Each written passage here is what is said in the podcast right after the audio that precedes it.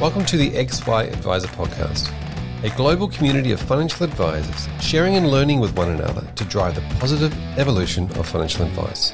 To get involved, go to xyadviser.com or simply download the XY Adviser app.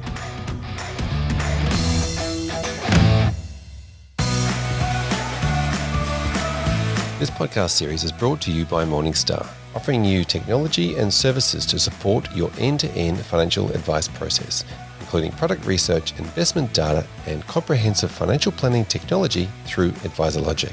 AdviserLogic offers you simple yet powerful tools to run your business, deliver holistic advice, and build trust with clients you can experience an industry leading digital advice offering. Simply select pre built strategies, compare products, and generate your advice documents within a single guided workflow.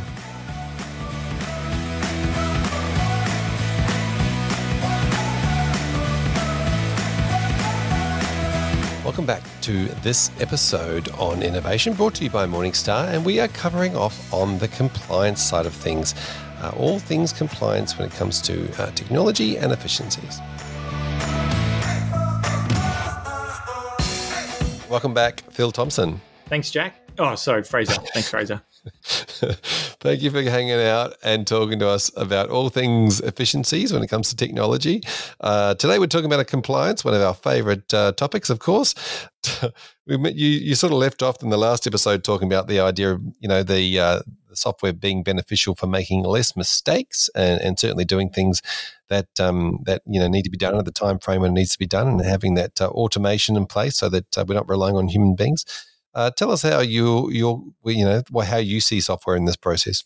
Um, for me, software, uh, I think I said in one of the other episodes, it, it really needs to do one of three things. You know, it needs to help improve the client experience, help make me and my teams more efficient, or help us be more compliant.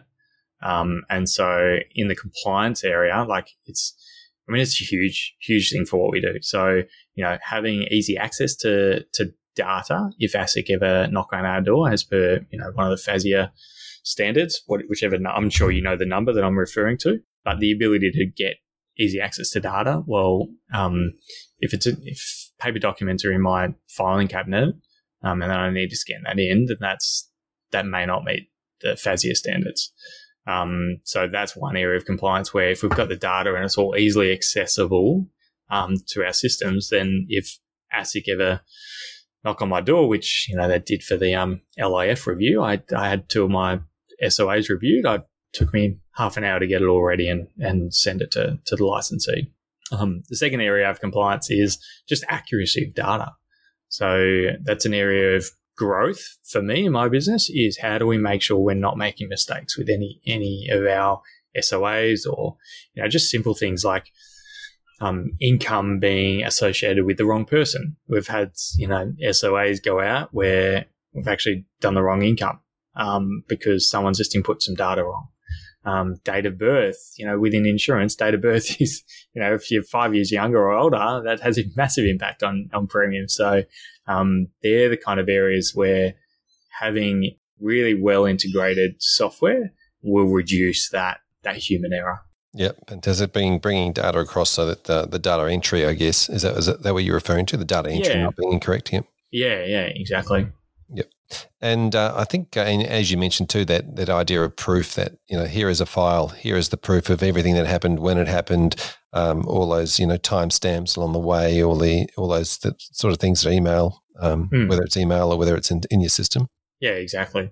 And I mean, just even because we are insurance only, so from a compliance point of view, we need to make sure that the clients understand that and the clients agree to that and the clients are happy with that and the clients want insurance only advice and, and not full service advice.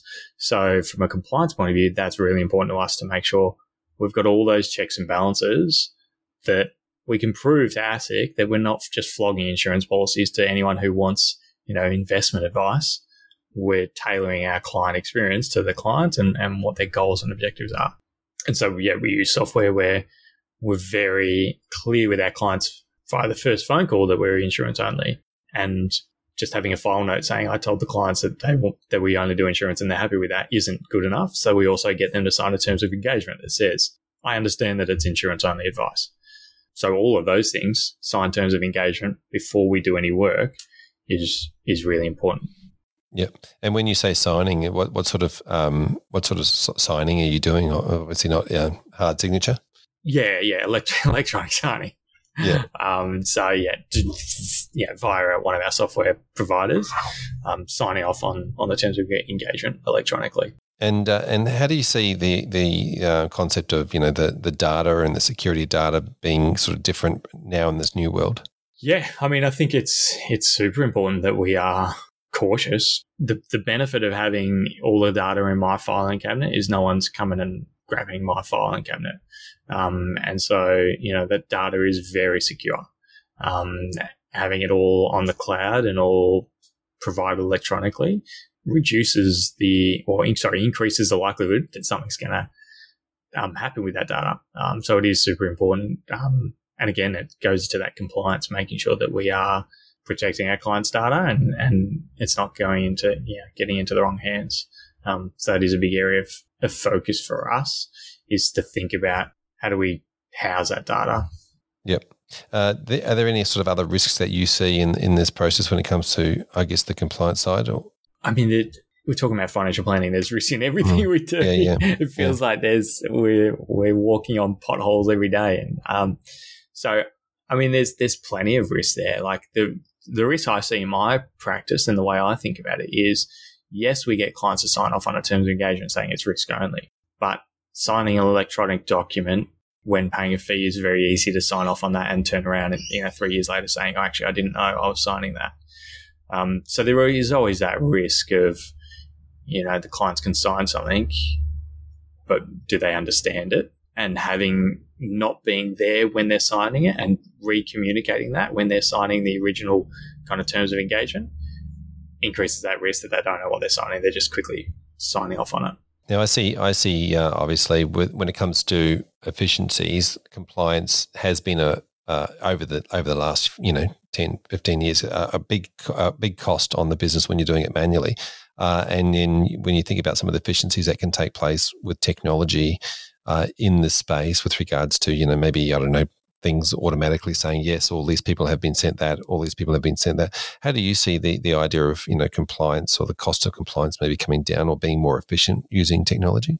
Yeah, I mean, oh, yeah, an area of compliance, you know, that's very relevant in my world right now is with the 1st of October income protection changes. I'm sure this is coming out after that, but we are very cautious that we need to make sure clients are fully aware and um, that they're making a, an informed decision with their income protection and they're not just rushing in just to get a policy in place. Um, we also need to make sure that if clients don't go ahead, we've got the records that we followed them up multiple times with multiple um, ways of communicating, email messages, whereby they were followed up with. So for me, I can sleep at night going, well, a client's not going to come back to me in a month's time and say, hey, I've got this worse income protection policy. And if I claim in 10 years' time, I'm going to come and sue you because I can show that I've got the records that, you know, we gave them enough notice um, and we followed them up enough times to then go, well, you know, our hands are clean. If you choose not to go ahead, then that's okay. But um, it, but it's not our fault. Yep. Now, in a, in a future world, you know, the the, the perfect scenario for um, technology and compliance. How, how, do you see that panning out? To what, what, what sort of things do you see in this space, in the compliance space, that would be just like incredible to for, for the most incredible outcome? Oh, I mean, there's so many things that like financial planning. We are so backwards in our way of, of doing business. We've got so much to move. And compliance does, I don't know, my view is compliance isn't necessarily the one holding us back all the time. Like our fear of actually moving is, can be the one holding us back. And, and we just kind of call it compliance because that's an easy excuse. Um, so yes, compliance has a bit to move, um, but the future of advice is, I mean, super bright. Like I think if we build in compliance um, into everything we do and think about, you know, are we meeting the standards that we set ourselves and that you know the regulators set for us? We kind of bake that into every every step of the process, and that's the way I think about it as well. Like, yeah, it's an interesting thought. I think you're I think you're right there. I think a lot of a lot of the time, compliance is, is used as as the excuse. It's a financial planning boogeyman. it's so easy to blame compliance for everything. I'm not profitable enough because of compliance. Well, Are you? Okay. fair, fair, enough, Phil. Thanks for coming on this. Thanks for coming on, on this episode. We might leave it there, and uh, we'll catch you in the next episode when we talk about change management. Thanks, mate. Welcome back, Jodie Douglas. Hi, Fraser. Thank you for joining us today. Now, we're talking about compliance uh, and technology and innovation and all the things that uh, efficiencies that come into uh, this new world of compliance. Obviously, uh, from your point of view, you're not only the business owner and, and advisor at, at Mad About Life, but you're also the responsible manager and licensee as a self licensed uh, planner.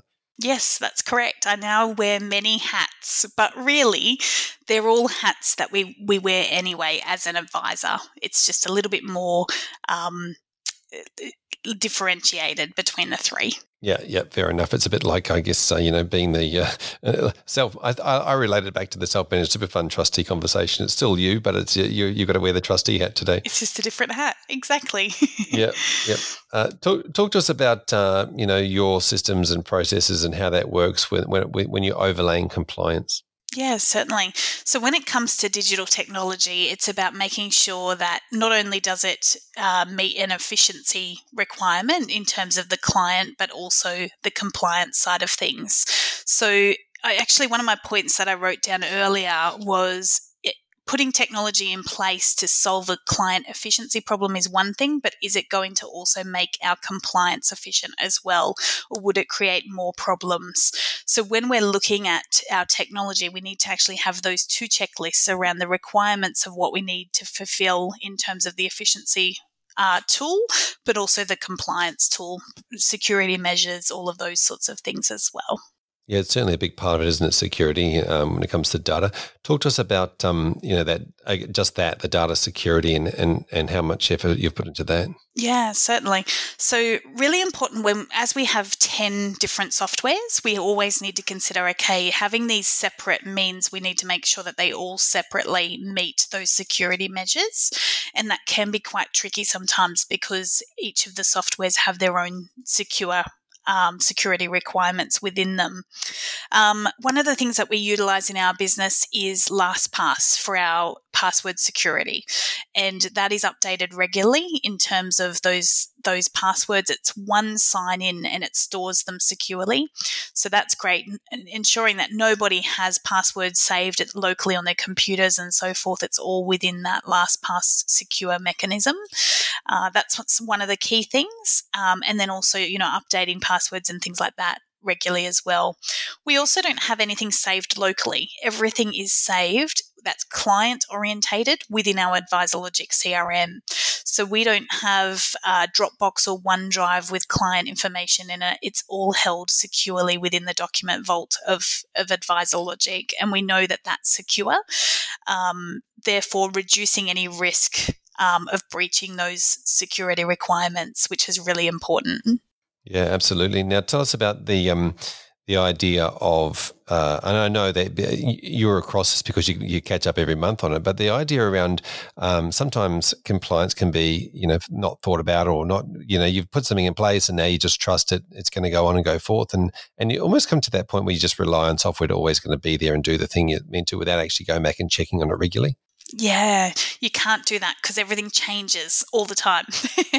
and our requirements change, and so does the software requirements. Uh, so, really important that we're always reviewing that. Um, I can't think of anything offhand that's happened where we've needed to change. Um, and that's simply because of we have everything within that one CRM and we've made a really strong business decision to ensure that client information is not is not spread any further than within that AdviserLogic CRM, and it's only held within those different softwares for the purpose. So, for example, Zoom, Zoom meetings, we don't use the recording function within Zoom. Um, I do voice file notes and save them within AdviserLogic. So, we just try and reduce the spread of information uh, by just utilizing that one CRM and deleting it off other areas as required once it's in there. Yeah, that's an interesting point too, making sure that you actually take the time to delete stuff where it's not needed. Yes, most definitely. Um, even our like our downloads folder, we do a regular um, like Teams update to the whole team every Friday, um, whereby we say don't forget to delete your downloads file um, because otherwise it can end up massive and slow everything down, but also, you know, it's keeping things locally. So little things like that within your business to ensure that you're meeting those security requirements. Um, you know, not just forgetting that, you know, computers are wonderful at actually saving things as well. Yeah, which is part of their job. Um, yeah. Talk to me about future, how the future of compliance. Do you think, obviously, um, as as data becomes more structured and um, and we we can uh, you know maybe look at key risk indicators and guardrails and things like that. Talk to me how you see maybe, maybe the future of com- compliance um, kicking yeah. on definitely. Technology is evolving and we are always moving forward. And I think the world of compliance is starting to look at okay, we need to have efficiency and we also need to have compliance. And how do we do this? I really feel that the software providers um, that are well placed in terms of evolving are going to manage that for us. I'm hoping that's the case. I'm hoping AdviserLogic and Morningstar actually come out with some really great tools to be able to look at how are are advised practices like us currently doing things with all of these different apps and having it all within the one. And I think that that would tick off many of our compliance requirements, particularly security um, and, and privacy, um, by having everything all within that one tool, um, which would be great for efficiency and compliance. Yep, fantastic. Uh, Jodie, thank you so much for coming on this particular episode. We look forward to catching you in the last episode where we talk about change management. Thanks, Fraser. Look forward to it. Welcome back, Mitch. Thank you. Fantastic, thank you. So now in this episode, we're talking about all things around uh, around compliance when it comes to technology, and uh, you know, and obviously there's a lot of work that uh, technology can do in this space. Uh, tell us about uh, your experience. So compliance for me sort of has a, a bit of a, a double meaning. Um, compliance both with um, what we want to be a really slick um, and, and very trouble free client outcome, compliant client outcome, as far as the, the delivery of that by technology, but also compliance as far as it pertains to the, to the end to the to, to the end advisor that's using it. So some of the, the key indicators for us um, that I've sort of alluded to quite heavily um, are, are, controlled by the licensee. So right now for us in, in the evolution of our business really isn't an issue. Um, at being guided, guided by a large in- institution, we can be conscious that from a compliance point of view, we can lean on them quite heavily and utilize all of the hard work that they've done with an acute awareness as a large organization of, of, of what that needs to look like. Um, so we really, we sort of really appreciate the, the licensee oversight.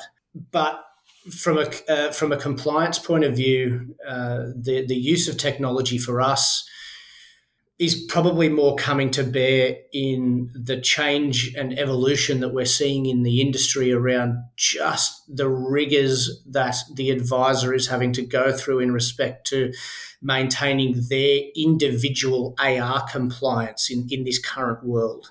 Um, our business, um, just for, for color and context, has moved to a, fixed term service agreement, so a year on year renewable uh, client service agreement um, and around those, uh, there is some really significant metrics that need to be met throughout the year. Um, and, and, we utilize a software, our software, to do that, to drive that really, really um, finitely throughout the business. So the uh, all of the tasks and threads and reminders that come out of the software are, are really quite significant. Um, and it's not just you know some of the larger proprietary ones that do that. There's actually a couple of gentlemen down in Melbourne um, that have developed a program that you know that in no way affiliated, um, but but just something that we've been looking at. It's called I Comply, and and these guys have built a really sophisticated end to end compliance program um, where it's real paint by numbers the whole way through, um, and and and really assists in you know that other aspect of compliance that I'm talking about to make sure in this current environment where we are just uh, I don't know if it's the right way to put it, but walking on eggshells and just really tiptoeing around all of the compliance requirements that we have, and and just how fraught with danger, you know, fraught with danger in a number of different ways, be that financially and, and any other any other aspects that may that, that that may bring to bear. Um, we, I see it, and we see it re- as really, really important to have a very effective uh, tool to assist you to manage those really granular, required, and very finite list of list of tasks that you have per client year in year out. And there's some really fantastic solutions out there around it. Yeah, it's an interesting one, isn't it? Because obviously there's two sides to this. One is, you know, if you relieve it to a human being to make these, uh, you know, to remember to do everything, something gets missed for sure. Uh, and then we, and then so we implement a software or system or a process in place where, where we then now rely on that software and system. And and uh, you know, if if this, if for any reason the system doesn't do what it's meant to do, then uh, then you know, often there's nobody checking.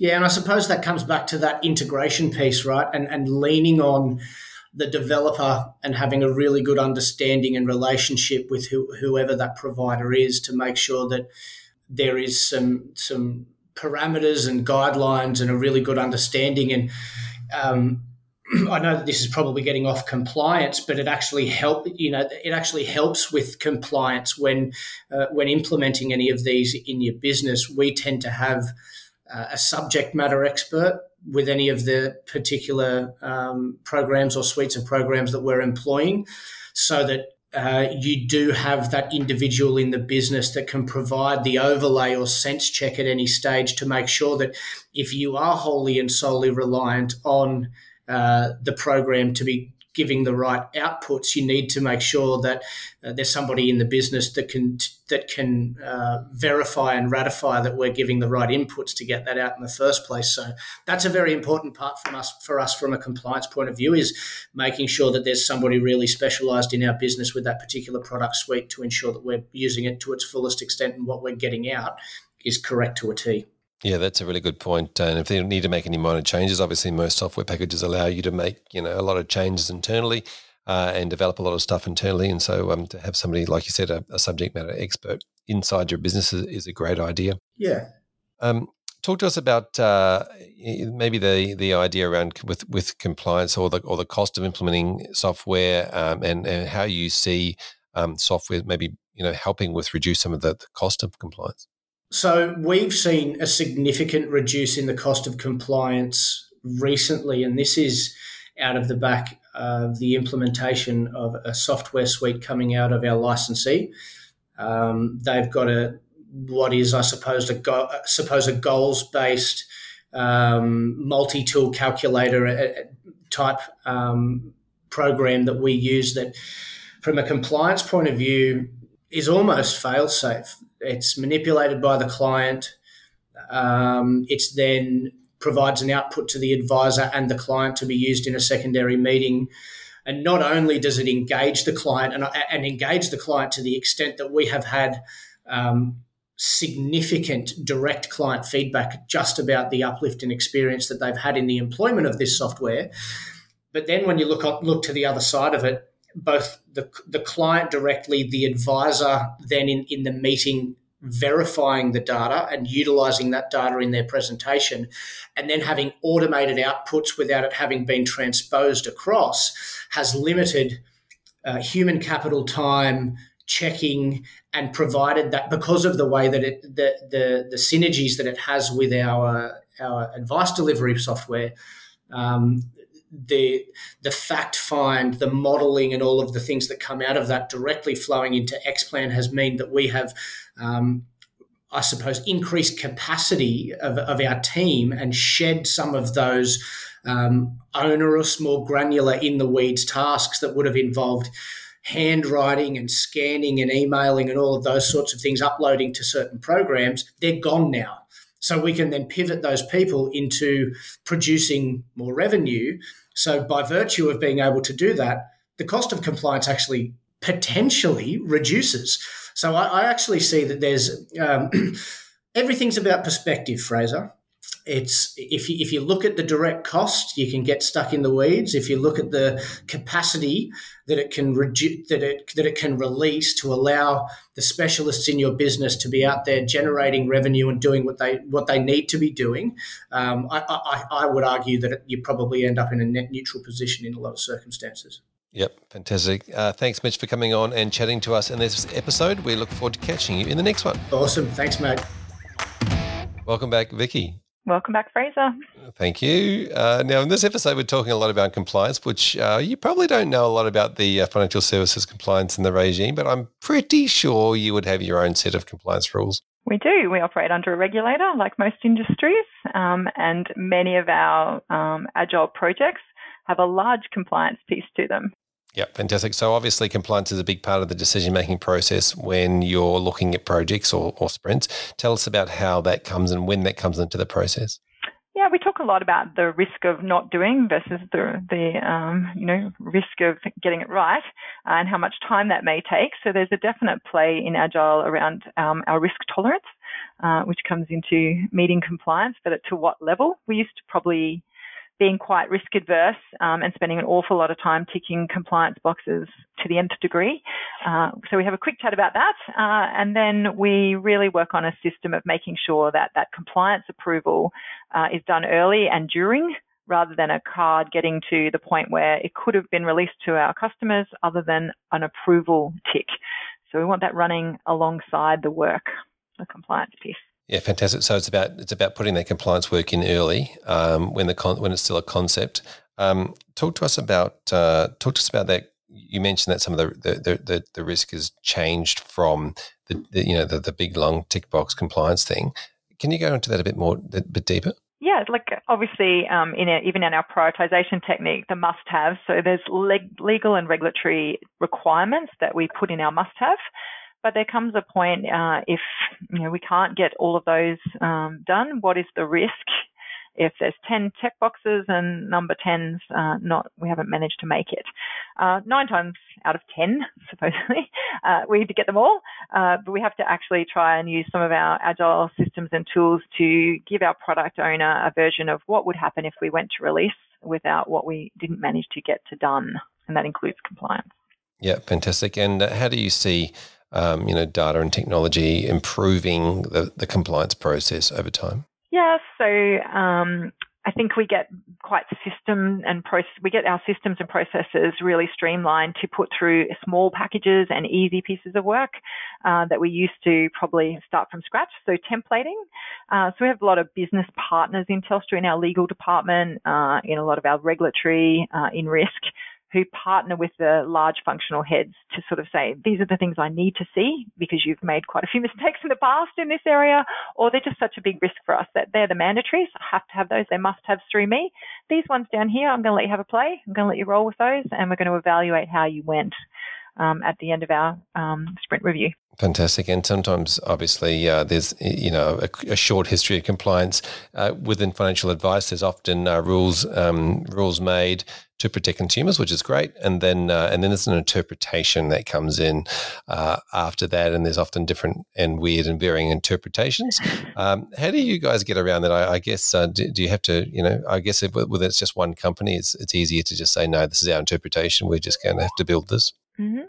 I guess there's a compliance maturity, so you would know um, various people who can interpret those things with less risk of getting it wrong, uh, as opposed to myself probably jumping straight in and deciding that I, I know whether a tech piece has met our compliance. Um, but those people are, are, are, rare, so they can't be across every mission at the same time. Uh, so again, it's that um, risk-based approach, but just calling out early, I guess, and, and, learning from our mistakes is probably the, the most important piece. We can only our documentation is pretty clear to say what how we interpret it and the path we went down. Um, it's more about how we deal with it if that um, interpretation or path wasn't ideal, uh, and that's fast, honest, uh, and straightforward. Yeah, fantastic. And how do you see the sort of the future panning out when it comes to uh, when it comes to you know technology being able to help people comply easier? Yeah, so I, I definitely think um, it's a big part of it, but obviously data integrity and security. Um, we don't want the manipulation um, of any of that to um, make compliance, you know, sort of an easy way around. So yeah, I think it's going to be security of all our platforms um, will be the, the number one piece. Fantastic. Thank you, Vicky. We look forward to catching you in the next episode. Thank you, Fraser. Welcome back, Ivon. Thanks, Fraser. Fantastic to have you here. Now, we're talking all things compliance from different aspects and points of view. Uh, it's obviously a huge part of everything that uh, that you do in in, in your role. Uh, you know, we've got different le- levels of compliance.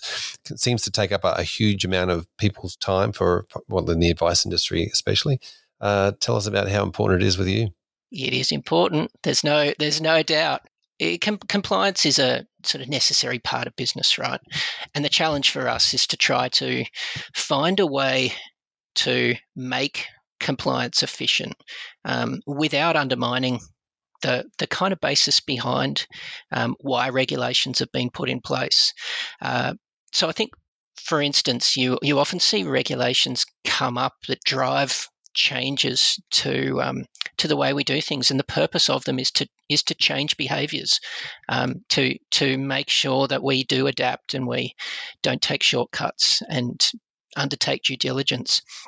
So, from a technology perspective, we need to facilitate that change of behaviour rather than shortcutting it, rather than automating it, and uh, so.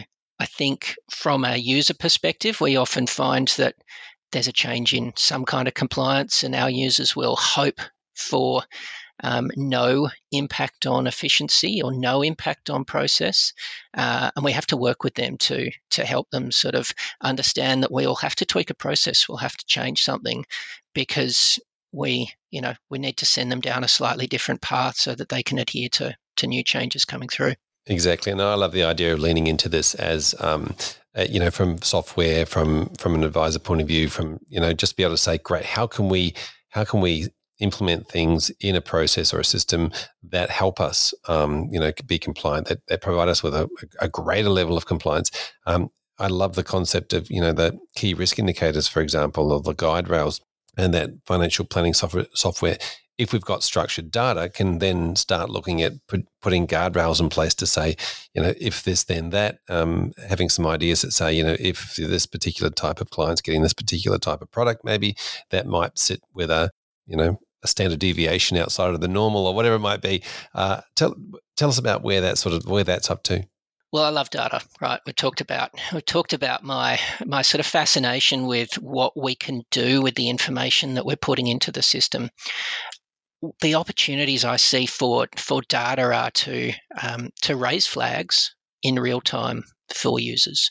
You know, in times past when you don't have the power of data to support analysis, you restrict users from doing things, and that can really slow things down where there's a situation outside of the norm.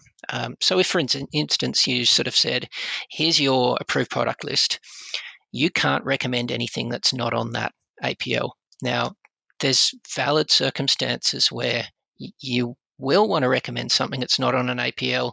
If a system is too restrictive, all of a sudden you've really slowed the user down and stopped them from moving any further.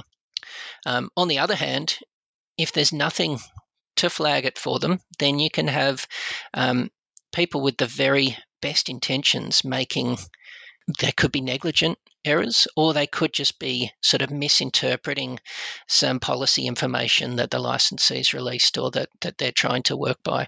So, having these flags in place, being able to uh, understand what people are doing, and then sort of say, you've just gone outside that flag. Um, you've just recommended a product that's not on the APL. Just drop a file note in, right? And you get a message, you pop a file note in, and that can then um, you can continue on with the advice and that paper trail, which I think is the key for for compliance, being able to sort of tell that story around how you've gone from A to B and recommended a certain strategy for clients. That's in place. You know, if you dovetail that into the whole um, compliance and risk management framework for a licensee, then you can start to sort of show them these are the flags that have come up and these are how people have addressed them and they might be able to review those responses um, address anything that's that is inappropriate um, but also look at the way that they are communicating their policies and their guidelines to users so that they can reinforce some of the things that, that people might be getting wrong. And I feel that's a, a really sort of positive and proactive way of helping people understand the boundaries they're working in and at the same time not slowing them down from their process. Yeah, hundred percent agree. Um, you know that, that, that concept of being able to do still do stuff, but um, but you know be able to create that. Why did you do it that way? Um, messaging along the way. Really, you know, the the ultimate here would be to not have to worry about all the remediation stuff that took place over many years, uh, because the software is you know flagging things along the way that whatever it might be. And as you said, there's a, there's also the oversight type conversations when it comes to um, is you know it's it's kind of like a little bit of an oversight from the software, um, but then it might flag a, um, a, a human conversation. It kind of, I, I, totally agree, and I think it, it, it's you know what approach what approach are we going to take to managing compliance? Are we going to focus on um, the fact that people are inherently bad and we need to stop them from doing bad things, or are we going to acknowledge that people are good and they sometimes make mistakes. And I think if you take the latter approach, then you can really support the um, the the advice process without slowing it down, and help it continue to improve. Yeah, I couldn't agree more. And I love I love what you said before about the paper trail, um, the data trail, isn't it? It's sort of the data. Uh, the data will tell the story. The data will provide the proof of what happened and when it happened, and um, and that's the beauty of using a system rather than just relying on somebody's word necessarily. Tell us about security. Security is sort of a big thing for a lot of people. Just making sure that um, you know the old days of locking locking the file ca- filing cabinet was uh, uh, locking the inside a locked office, and and some people then, even from a client point of view, we always worry about where we're putting our data. We we absolutely do, and I'm sure a lot of advisors would have experiences of clients who are very very protective of their data and want to make sure that it's tightly controlled. And of course, in Australia, we have very, very tight privacy laws and um, all sorts of regulation around what you can do and how you can how you can use data and how you need to protect it.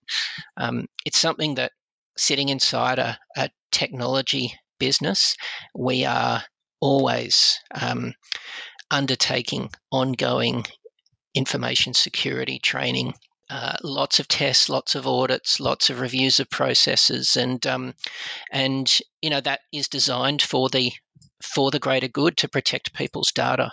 Um, we do, of course, have some some really rigorous processes around what happens if um, there's a data breach and how do we go about um, reporting, rectifying, and uh, and removing the risk of that happening again. Um, ironically, though, we're doing a lot of work at the at the sort of back end of this process, and then at the front end of the process, um, there's plenty of advisors who aren't necessarily taking that same level of protection. You know, they've they've got a license to an application, and an external paraplanner uses that license to jump in and uh, and do some paraplanning work or something like that. So it's something that I think we we need to be mindful of throughout the industry. Um, and it's got to work all the way through the process where, where we are aware of the, the data people are sharing with us and the consequences of it getting um, getting picked up or, or shown to other people. Yeah, the shared login thing's interesting, isn't it? Because it's sort of um, it's it's tempting, but it's also a massive risk. It, it's it's like every risk. You don't necessarily see it as important until all of a sudden it really is. And uh, more and more, we're seeing evidence of, um, you know, phishing activity that captures people's data and might be isolated to a single incident or may end up sort of picking up passwords and getting getting into um, applications or email systems or something like that. And once that happens, you know th- those those cases where people have their Dropbox usage locked and they can't access it, the ransomware stuff, um, it's really frightening and it really has an impact on a business. So um, this is something that I think everyone really needs to be aware of and um, at a at a sort of individual business level, reinforcing that um, protection of data and you know sensible use of it sounds a bit boring right but sensible use of technology so that you're not exposing um, your clients information to any of these risks. Yeah it certainly is uh, certainly is a, a, worry for some clients but it, uh, i think you're absolutely right. You know for advisors to be taking taking it a bit you know fairly seriously uh, is a must. Um, talk to us about the concept of um, you know the the cost of uh, the cost of compliance versus you know the, the whole idea that, that we're talking about today is around efficiency.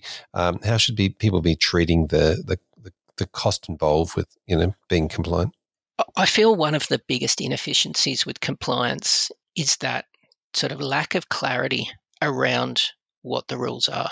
Um, so I would say one of the best ways to address the cost of compliance is to really be sure about what you need to do. Um, because I, I feel like when you talk to various people throughout the industry, they interpret regulation and compliance and then add on a little bit of extra to be on the safe side. And as that filters down and down and down, all of a sudden, that little bit extra that's added on at every step of the process can become quite time consuming and com- can become a real cost within a practice. Um, so, understanding what you can do and understanding the difference between this is what I need to do to be compliant, and then this is what I want to do to add a great customer experience. And that's totally valid. But, you know, if an SOA is taking you, I don't know, 10 hours to write from start to finish, how much of that is compliance and how much of that is, is value add? And how can you start to try to reduce the time that you're spending without impacting the client experience throughout that? And while obviously maintaining your um, diligent approach to compliance. Yeah, that uh, what you're saying gets me a little bit wound up with all the different versions of SOAs and the different versions of the interpretations. It uh, it's certainly frustrating from uh, from every point of view. I think it's probably very frustrating from from a software technology point of view trying to build something when you when there's so many different uh, ideas of the rules. Yeah, and I mean a, a, a really good approach to to sort of working through that is to talk to your provider around you know, what do they recommend you do to solve a problem? Because they're building features and processes and functionality to to solve the same problem that you're trying to trying to solve. But some people will fall into the trap of approaching um, approaching that that challenge with here's what I do. How can the technology make that work? Right. So this is a, a square peg going into a round hole, as opposed to saying this is what the technology wants me to do, how can I adapt and adopt that? Um, so I can still provide a you know a great client experience. I can still be efficient, but I'm kind of leveraging the the best practice approach to the tech over the long term that kind of solution is really going to pay off. You know, that these days we we tend to configure technology more than customize it. Um, you know, many years ago we would take a piece of tech and we would say, how can we bend this so that it works for my processes? And nowadays you want to configure, you want to understand how it works, and then try and tweak that configuration because as the software evolves and we keep building on it, that's the path it's going to take um, maintaining the customized version of something can really become costly and, and um, create risks down the track. Yeah, I couldn't agree more. So a little bit of flexibility is required from uh, from the advisor's point of view and maybe the licensee's point of view. Uh, now, if we had a uh, blank sheet of paper and we could create some some you know some future ideas around what what uh, compliance or technology could look like, uh, where would we go? My my answer is always going to come back to data, Fraser. Um, I, I that that is where we can really leverage what's going on in the system. We can report on how people are using this, the technology. We can raise those flags. We can analyze it, and we can we can proactively make sure that people are working in the client's best interests. And I think as we're doing that, as you encourage people to to kind of follow that process and keep the data in the system, the more data we have, the better we can service clients, the better we can analyze our businesses and start to understand that, you know, these are the these are the clients who are generating the most revenue for us. These are clients who we're spending a lot of time on, but not necessarily generating um, enough revenue to cover our costs. How can we improve our business? Um, where are we? Where are we finding efficiencies? Um, and then how can we service clients better? And I think that uh, I, I, love the idea of being able to use what information is in the database to identify opportunities for clients. Um, anyone who has a client coming into the office um, will either sit down or will get a support staff member to sit down and go through that client file and sort of say, well, how are we going? What can we do? Where should we be? Where should we be directing this client towards? We could do that in real time. That's that's for me the big opportunity across the industry. Yeah, I couldn't agree more. You know, not just uh, it's not just about identifying opportunities, but also about identifying those risks if you think something's coming up, and uh, whether it be a, you know you see clients going on a on a, uh, there's a notice that comes in saying clients have been on a spending spree for the last three months, might might need a conversation uh, through to um, you know, or they've you know they've cancelled something or not paid for something, and and, and, and the plan is now uh, coming out of whack. So I think uh, I think there's plenty of opportunity in that space um, as the software builds out. And as you said, I think the key to that is getting as much data, structured data in there as we can. Agree. Agree. Ivon, thanks for catching up in this episode. Let's catch up again very shortly where we talk about change management. Sounds good. Thanks, Fraser.